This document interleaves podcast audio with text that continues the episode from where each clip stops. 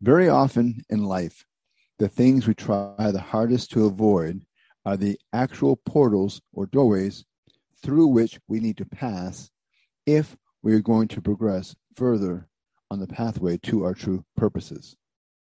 Fear, failure, and pain are really just smoke and mirrors keeping us from where we need to go. See them instead as road signs marking the way. Push through the smoke. If we push aside the mirrors, we will be amazed at what is waiting on the other side of the curtain.